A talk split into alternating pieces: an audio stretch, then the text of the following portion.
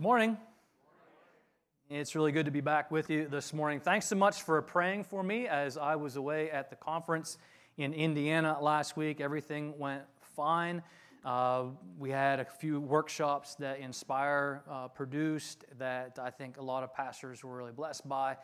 And uh, our meal went fine. So thanks for, for praying, not only for safety, but just that the ministry that uh, we did there uh, had an impact and was beneficial to, to some pastors. So thanks for that. Also, want to thank everyone who took care of everything while I was away. Especially want to thank Pastor Todd for preaching last week. Uh, he did a great job. I appreciated just the, his heart and the Word of God reminding us uh, not to worry. That was uh, I found it beneficial. Hopefully, you did too. I, I was thinking though, if we could just get Pastor Todd to bring a little more energy, I, mean, I think we'd really have something there. But uh, he, he did a great job. So, this morning we are wrapping up our tour through the ruins of seven ancient cities that currently, the ruins still exist in modern day Turkey. I had the opportunity to see them in person back in March. And about 60 years after the church began, Jesus told the Apostle John to write a letter. To write a letter, gave John this revelation and told John to write a letter to these seven specific churches throughout Asia Minor. And I, I think it's important for us, now that we're wrapping this up, uh, just to make this point that what we've been reading, uh, it's not seven different letters. This is one letter. This revelation that Jesus gave to the Apostle John and then told him to write a letter. It's one letter. Now, it, is, it contains seven specific messages to seven specific churches, but uh, all of those messages were intended not only for them individually, they were intended for you and for me, for the church today. And we know this because at the conclusion of each one of those specific messages, Jesus repeats the same phrase. He said this He who has an ear, let him hear what the Spirit is saying to the churches and that's us. So I think it's important to remember uh, that this is one, uh, one long letter written to these seven churches, that it, it impacts us. It's, uh, these messages are for us today as well. But I also think it's important to understand and, and remember that what we've been studying is two chapters out of 22 chapters. So I, admittedly, I'm terrible at math, so I was not able. I thought, man, how could I figure out the percentage of 2 and 22? I couldn't do it. I couldn't figure it out. And uh, I know there's probably someone in the room right now who has checked out of my sermon right now and like, I'm going to figure this out. I'll show him at the end of the sermon. Fine, if you want to do that, do it quickly so you can come back and join us in the sermon. I don't know what the percentage is exactly, but I do know this 2 out of 22 means a high percentage of this letter, a high percentage of this message, the revelation that Jesus gave to John, contains prophecy. It's not just these seven specific messages to these churches, there's a lot of prophecy. And uh, if, you've, if you've never read through the book of Revelation, I know it's kind of heavy lifting. Uh, but just as a summary statement of what comes after these two chapters, there's prophecy about a one world government that's coming in the future and a really, really terrible, awful, evil global dictator. And, and, and there's prophecies about these terrible judgments that God will rain down on earth. And it's all going to result in a lot of death from starvation and plague and earthquake and war and, and global genocide. Things are going to get rough. But there's really good news in this revelation as well. For the believer in Jesus Christ, this story, this future uh, prophecy that uh, Jesus gave to John and then gave the churches and to us, uh, it ends for the believer in an incredible way. Jesus is going to come back, He's going to return, and He's going to rescue His, his church. Uh, he's he's going to defeat the uh, the, the, the dictator and his army and set up his kingdom for a thousand years and then create a new heaven and a new earth. And, and those who have trusted in Jesus will be with Jesus forever in this new heaven and this new earth. So the book of Revelation, this in its entirety, is it's a lot. It's a lot to digest. And I'll just say this: there's a lot of really smart people, people way smarter than me, who love Jesus, uh, who, who debate and disagree over what some of these images represent. Now, we, we would all agree, I, I think most honest Bible scholars would agree, that these images represent real events in the future. They represent real people uh, that will do real things. But there's disagreement over timing, there's disagreement over what some of these images represent. So I will say this just as a summary what I think you need to know. There's two things I think you need to know about the rest of the book that I think will help us as we conclude this series. The first thing is this the world that John saw in this revelation that Jesus gave to him of the one world government, the evil global dictator, and so forth, that world is being built right now we are closer to the reality of that world than we ever have been. Every day, our world is moving closer and closer to that reality, and it's faster and faster every day. But the other thing that you need to know is this Jesus is going to keep his promise. Jesus is going to rescue his church. He, he will establish his kingdom. He will take us as believers to live with Him forever in a brand new heaven and earth with no more sin, no more death, no more pain, no more suffering. Those are the two big rocks that you have to understand uh, about the, the revelation that Jesus gave to John, and I think it will help us as we wrap up this series. This is a whole letter, and as we read this last message that Jesus had for the church in Laodicea, I think that is an important part of what we need to understand about what Jesus had to say to them. So here we go. Open your Bibles. Revelation chapter 3, verse 14. Revelation chapter 3, verse 14. If you don't have your Bible with you, grab the one in front of you. If you prefer, you can use your phone. The notes, all the verses are on our digital notes, which you can find at gracefellowship.online. Verse 14. Write this letter to the angel, the pastor, the elder of the church in Laodicea. This is the message from the one who is the Amen, the faithful and true witness, the beginning of God's new creation. I know all the things you do. This is Jesus speaking. I know all the things you do, Laodicea, that you are neither hot nor cold. I wish that you were one or the other. But since you are luke, like lukewarm water, neither hot nor cold, I will spit you out of my mouth. Literally, vomit you out of my mouth. You can say, I am rich. I have everything I want. I don't need a thing. And you don't realize that actually you are wretched and miserable and poor and blind and naked. This is a he's describing their true spiritual condition. They think that they are spiritually strong. They think that they are spiritually right with God, but Jesus is revealing to them, no, you don't see what I see. What I see is you're lukewarm, you're spiritually apathetic, you're, you're spiritually wretched and miserable, spiritually poor and blind and naked. Verse 18. So Jesus says, I advise you to buy gold for me. Find true value in the things that Jesus values, gold that has been purified by fire. Then, then you will be rich.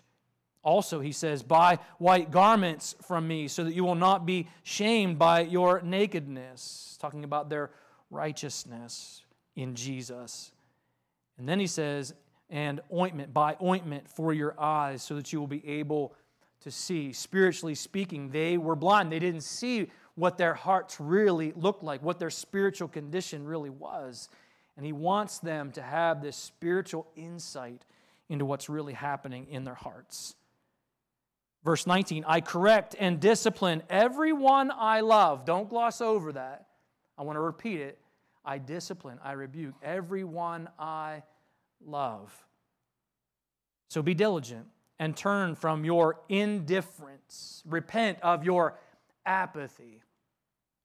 Look, I stand at the door and knock. And I just want you to have this image in your mind. Imagine Jesus standing at the door of their church, outside, not inside, knocking, wanting to be invited into their church. That's the picture that Jesus is painting. Look, I stand at the door and knock. If you hear my voice and open the door, I'll come in. We'll share a meal together as friends. Those who are victorious will sit with me on my throne. Here's the picture of the future that we just talked about. Just as I was victorious and sat with my Father on his throne, anyone with ears to hear must listen to the Spirit and understand what he is saying to the churches. Wow, this, this is a rough message from Jesus. Jesus had nothing good to say about this church. Now, I do want to be careful not to misrepresent the tone by which Jesus is addressing this church.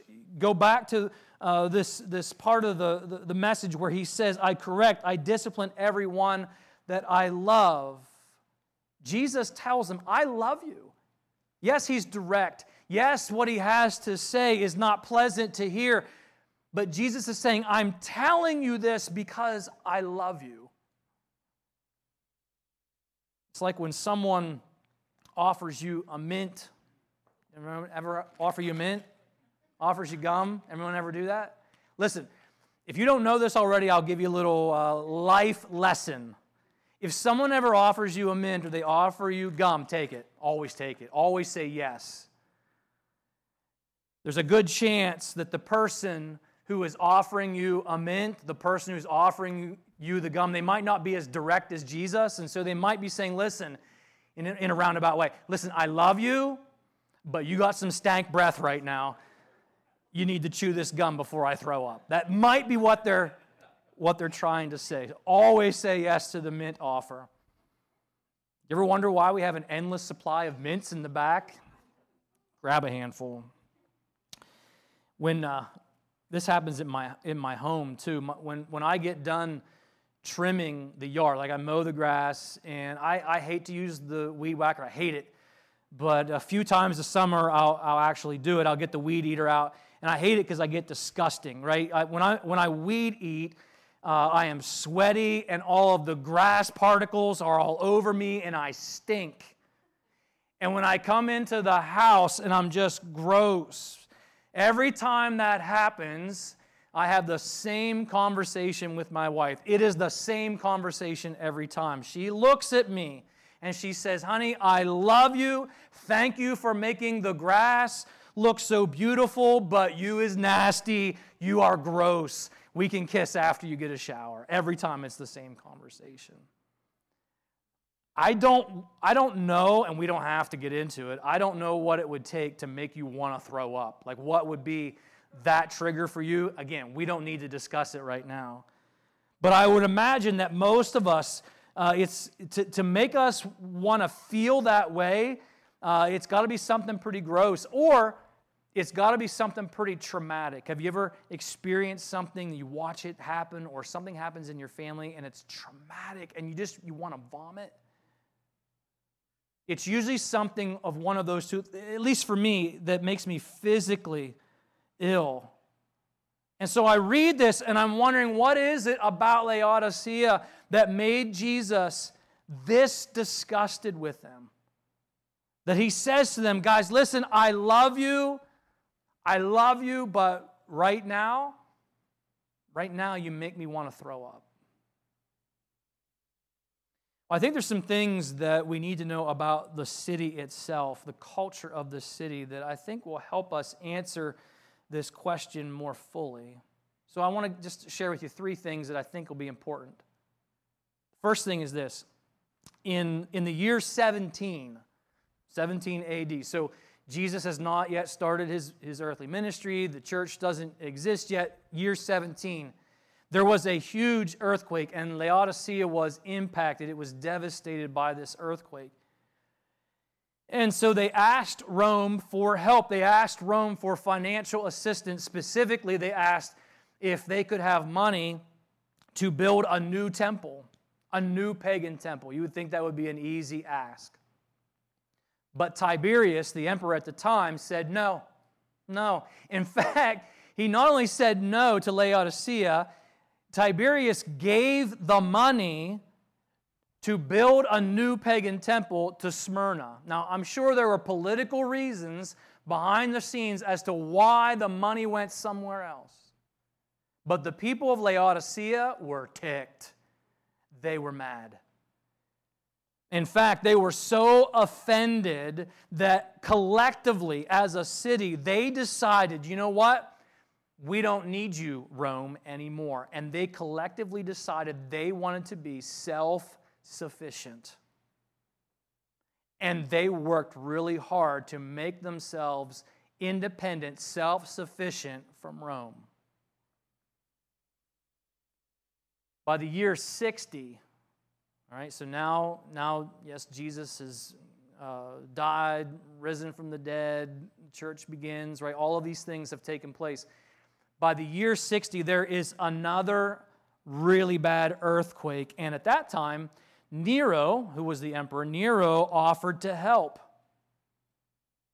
And Laodicea said, No, thank you. No, thank you. We don't want your help. We don't need your help. We're good. There was an attitude in the city of Laodicea of self sufficiency that throughout the years had turned into a prideful self dependency. Let me say that again. Their self sufficiency desire over the years turned into this prideful self dependency. We don't need anybody, we're good. That was the city attitude, that was the culture.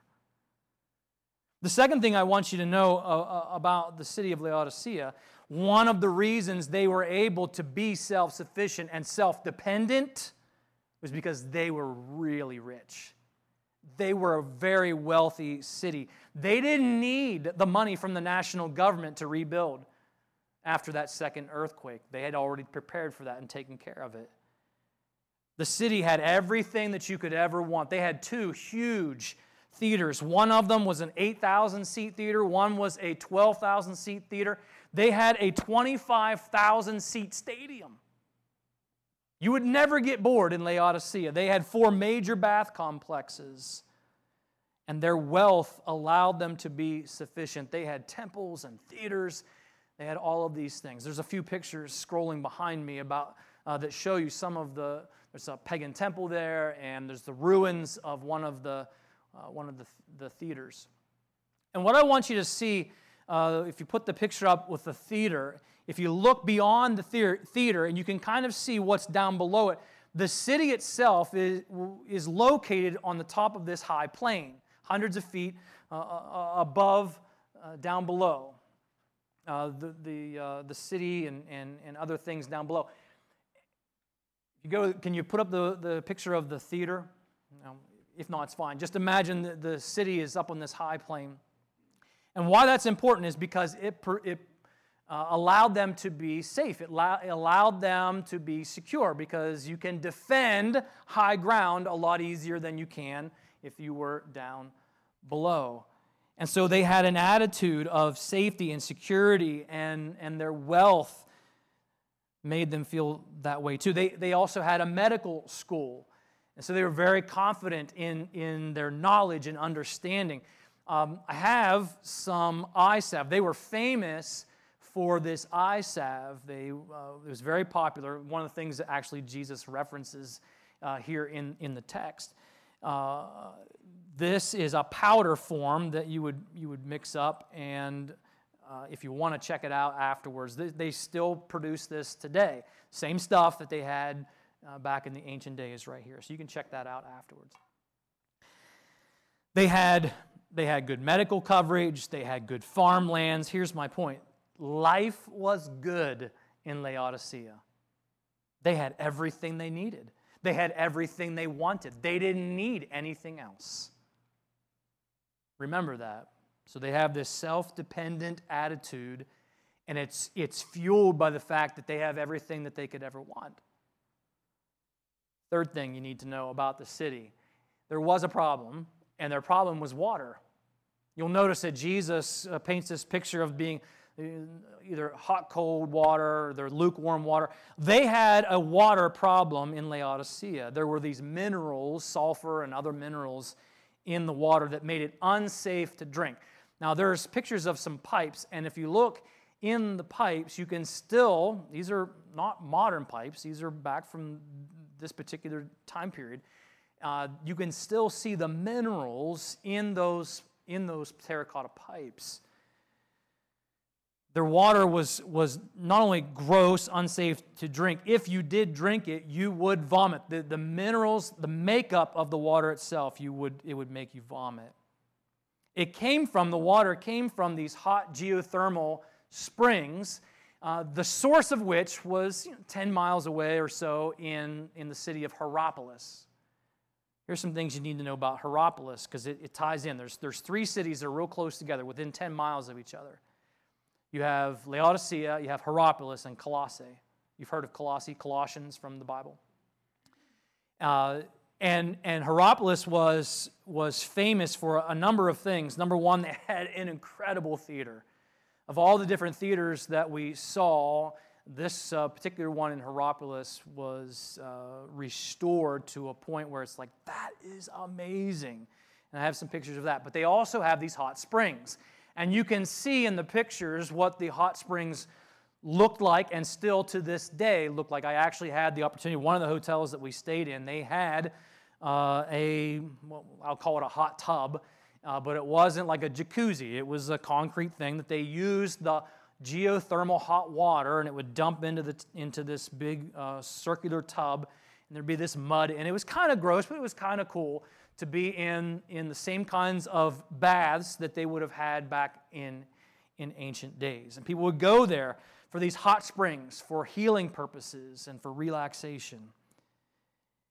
The water that uh, they had access to in Laodicea was the same water, but by the time it would get to Laodicea, it was not hot. It was just lukewarm and gross. It was useless. And so they had to pipe in water from the mountains of Colossae, the snow covered mountains of Colossae. That was like the Roaring Spring Bottling Company of their day. And I have a couple of pictures of the snow covered mountains. So you, you have in your mind, this is the reality that the people of Laodicea live in. They don't have the, the soothing hot springs of Hierapolis. They don't have the cold, refreshing water of Colossae. They just have this gross water. And, and it's a reality that they had to deal with every day. And Jesus used that daily reality of their water problem to say this to the church in Laodicea. So I'm going to uh, summarize what Jesus said this way. He, he was telling them, guys, you, you have a problem with pride. You have a problem with pride. You have this attitude about your wealth that makes you live life like you don't need me. You don't even want me around. I'm standing outside the church knocking, hoping that you'll invite me into your everyday lives, but instead, you are finding satisfaction in your money. You're finding satisfaction in your entertainment. You're finding satisfaction in pleasure or a sense of security. You think that you're spiritually strong, but here's the reality you're actually spiritually apathetic. You are spiritually deceived because you're finding satisfaction in the wrong things. I wish that you were spiritually refreshing like the mountains of Colossae. I wish that you were spiritually soothing and, and brought healing to others like the hot springs of Hierapolis. But instead, your self sufficiency has turned you into this, this lukewarm, spiritually apathetic bunch. And you don't even see it. You don't even see it. Now, if we were to be honest with each other, how easy would it be at this point to just kind of shake our heads and Laodicea? You terrible Laodiceans. What a bunch of spiritual toads you are. Unbelievable. I can't believe you guys. But here's the, the fact that I can't walk away from that they didn't realize that this is what had happened to their hearts. They didn't see it. They thought they were spiritually strong, they thought they were right with God.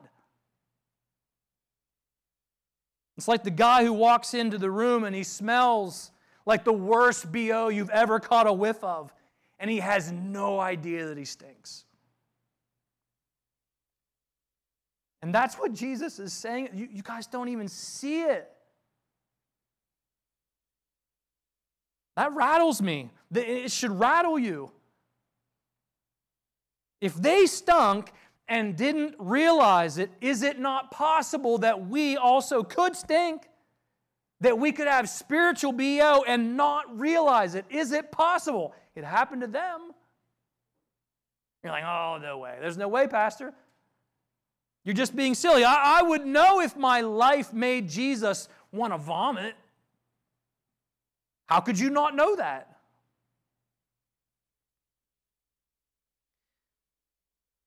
When, I'll just ask you, kind of walk with me on this, right? When would you say, answer in your own mind, in your own heart, when would you say that you are most aware of your need for Jesus? Just think about it. When am I most aware of my need for Jesus? When is my prayer life, when is your prayer life most consistent? When is, when is your prayer life or my prayer life most filled with faith, it's probably during those dark and difficult days that we sometimes experience. It's, it's when our awareness of our need for Jesus is most obvious when we're going through something that's hard. But what about when life is good? What about the seasons of life when when you and I, we have all that we need and more. We have no problems. See, these are the seasons of life when we are most tempted with self dependency. This satisfaction that we can find somewhere other than Jesus. And I think this is where self awareness gets a little tricky. I think it gets a little tricky because self sufficiency, and I'm using those two words differently on purpose self sufficiency, self dependency, two different things. I think there's value in self sufficiency. I see value in that. I, I, would imagine that many of you do. I can relate to the Laodiceans in that I, I don't want the government taking care of me and my family. I get that.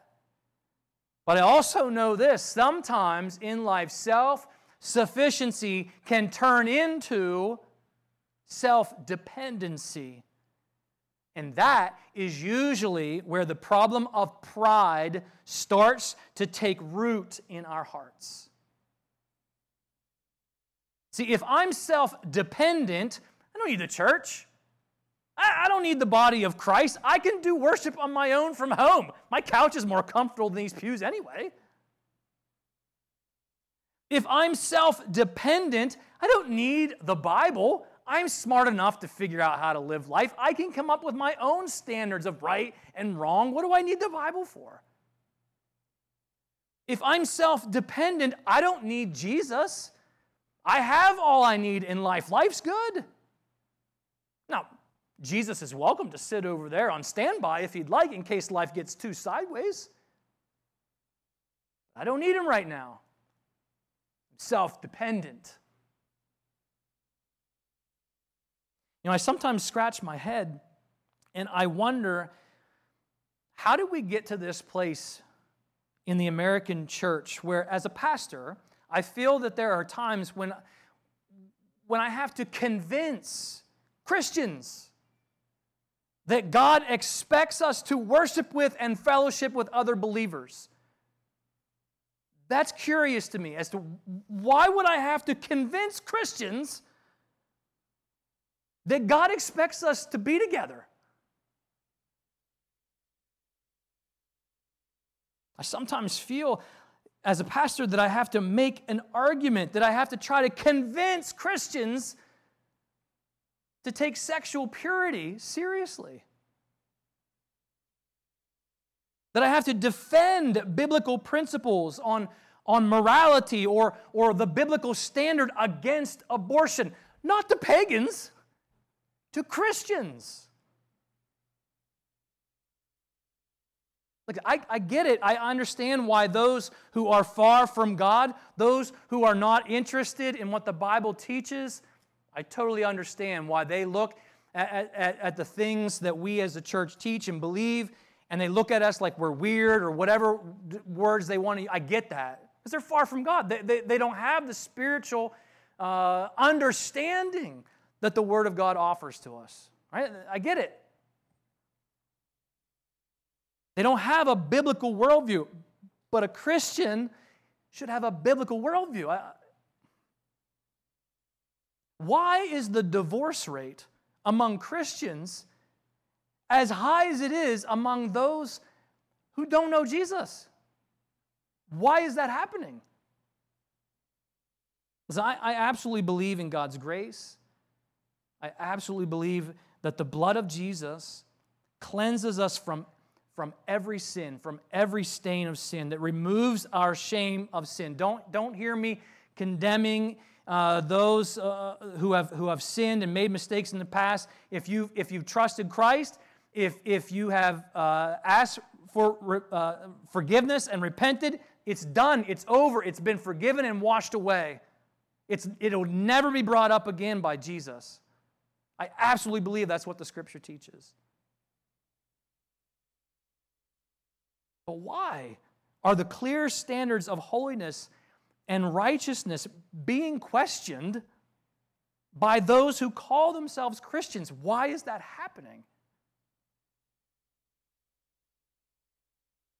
How do we get to a place in the American church? And I'm not picking on you, I'm saying across the nation. How do we get to a place where we can we can have people sit in a church week after week after week, and they think that they are spiritually strong. Like that's what they see themselves as. They see themselves as spiritually strong, and at the same time have no desire to follow Jesus, no desire to, to join him in his mission, to share the gospel with people. Now, there's not any one reason for that, but I do think that a big part of why that has happened because I think sometimes we forget that we need Jesus every day.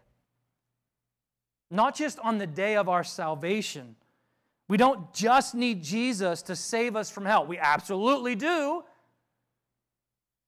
But I think this happens sometimes when we choose to find our satisfaction in life some other place other than in our relationship with Jesus. What's the gospel teach us? The gospel teaches us that we're born lost, that we're born enemies of God. We have no way of making ourselves right with God because He's perfect, because He's holy.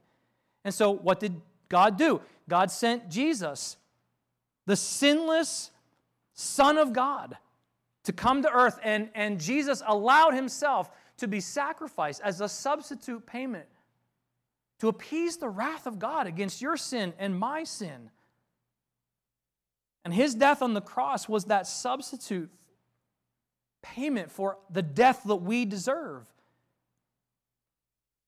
And if we admit that we are sinners far from God, if we, if we admit that that's who we are and trust Jesus to remedy that problem, trusting in his work on the cross, trusting in the power of his resurrection from the dead, if we repent of our sin, trusting Jesus to forgive us, to make us right with God, to give us the Holy Spirit, to transform our lives, what does the gospel say? It says that we will have eternal life, that our future is secure, just like the rest of the, the way this letter ends, with a secure future for the believer. And the Christian, we, we celebrate that gospel truth. We are so thankful for that gospel truth, that, that future hope in Christ is secure. We're thankful, yes? But the gospel also teaches us that we need Jesus in our lives for more than just the day of our salvation. We need Jesus every single day. We need Jesus now. Our spiritual transformation is about becoming like Jesus and being in relationship with Jesus and trusting Jesus to satisfy our souls. I think that's why Jesus was so upset and disgusted with Laodicea because they, they had found their satisfaction somewhere other than in their relationship with Jesus. Most of us probably know Philippians 4:13 by heart. It's a pretty pretty common verse, a pretty popular verse even among those who don't really know a whole lot about the Bible or about God. Philippians 4:13. I can do all things through him, through Christ who strengthens me, who gives me strength, right? Most of the time that this verse is quoted or this verse is claimed, it's, it's quoted and claimed in the face of some great challenge or difficulty or maybe when we need courage to do hard things. And I just, I absolutely believe that everything means everything. I do believe that. But in the context of the verse itself, it is talking specifically about contentment. It is talking about where do we find satisfaction in life? Verse 11. So just back up two verses. Verse 11. I have learned to be content whatever the circumstances. I know what it is to be in need, I, I know what it is to have plenty. I have learned the secret of being content in any and every situation, whether well fed or hungry, whether living in plenty or in want. I can do all things through him, through Christ who gives me strength. Paul's point is that his, his strength, his satisfaction, his contentment was all found in Christ in his relationship with Jesus. And I read that and go, why would it be hard to find contentment and satisfaction in life during times of plenty? When I have everything that I need, when I have everything that I want, why would it be hard to be content then? Because those are the days when we are tempted to find our satisfaction in life somewhere other than Jesus. And those other places will leave us empty. These are the seasons in life when, when self sufficiency can easily turn into self dependency, which can turn into a prideful heart that says, you know what, I'm good. I don't really need Jesus.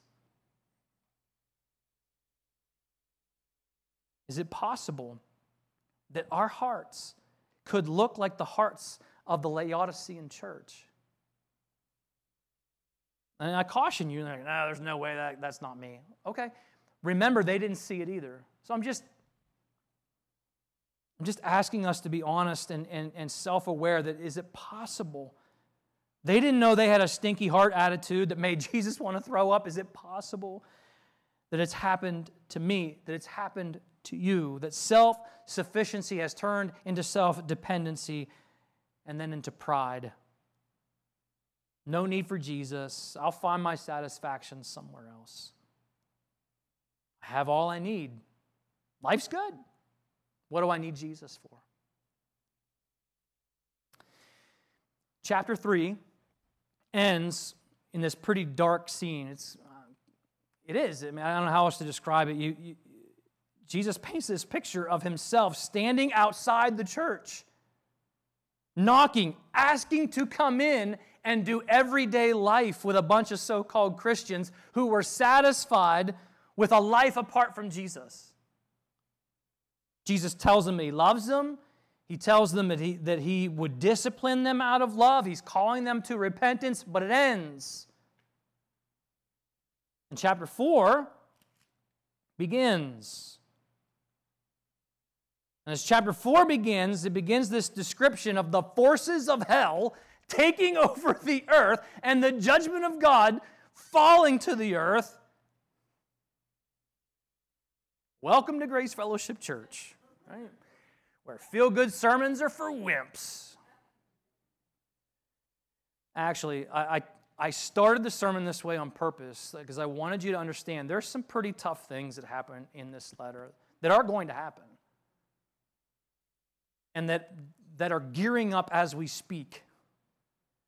But the letter doesn't end in doom and gloom. The letter ends in the victory of Jesus. The letter ends in this incredible eternal hope that the believer in Jesus Christ will one day enjoy. So, we're not going to end our series in a cloud of despair either. And we don't have to. When I was in Laodicea, I stood inside this church. This church was built in the 300s. It was the largest of among 20 Christian chapels throughout the city. It took up an entire city block. Laodicea became the home of a very important Christian bishop, and that meant that they were able to host a very important Christian council where doctrinal decisions were made for the church. In fact, this is the church where it was discussed and decided that Sunday would be our day of worship instead of Saturday. That decision was made here. Now, there was a lot of cool things going on. Some things we would like, some things we won't, because there was like a desire to distance themselves from the Jewish people who were uh, not being favored at the time. There was a, some weird things happening of why that decision happened, but this is where it happened. There's also this really cool baptistry that I uh, still am amazed at this picture of this cool baptistry. And uh, they practiced, this is kind of cool for us at Grace Fellowship, they practiced what we would call triune immersion three dips under the water. That's how, that's how we baptize today. Now, I also have to say, in full disclosure, they also did naked baptism, which I'm not super into. Uh, but, but here's how they would do baptism. So you see the baptistry. So imagine the baptistry is behind me. Do not imagine anything else other than what I'm describing, okay? Don't take this too far. But uh, uh, imagine the baptistry behind me. I'm getting baptized. The person getting baptized would have their back to the baptistry. They would take off their dirty robe. They would denounce Satan. They would then go into the baptistry. They would get into the water and they would go under. They would immerse themselves in the name of the Father, in the name of the Son, in the name of the Holy Spirit. And then they would come up out of the water and they would have a clean white robe placed on. That's a pretty cool picture, right? Sounds pretty biblical. Again, super glad we're not doing the naked baptism part of that anymore, but that's a really neat picture of, of, of uh, this new life that we have in Jesus Christ. My point is this maybe, maybe it was the rebuke of Jesus. Maybe it was the discipline of Jesus in their lives. Maybe it was the rest of the apocalyptic nature of this letter that scared them into re-evaluating their spiritual condition. But historically speaking, we can see that they apparently repented. They let Jesus into their everyday lives. They, they learned to find satisfaction in Jesus. They came back to an understanding of what it means to need Jesus every day, and their city was transformed by the gospel. That's pretty cool. Listen, I, I don't know what's happening in, in your heart this morning. I'm just asking us to be open with God and ask the hard question Is it possible that Jesus needs to break down some self dependency in your heart, in my heart? Is it possible that there is some pride that has taken root in our hearts that Jesus needs to rip the roots out? Is it possible that we have been finding our satisfaction in life somewhere other than in Jesus? If so, listen again to the words of Jesus. He said this to them, He says it to you, He says it to me I love you. I love you. Whenever Jesus rebukes us, whenever He disciplines us, whenever He calls us out on our bad attitude, our stinky attitude, or, or our disobedience, and He disciplines us, whenever He does these things, He does it from a heart of love. He loves us. He wants what's best for us, and what is best for us is an everyday relationship with Him. What is best for us is finding our satisfaction in our relationship with Him.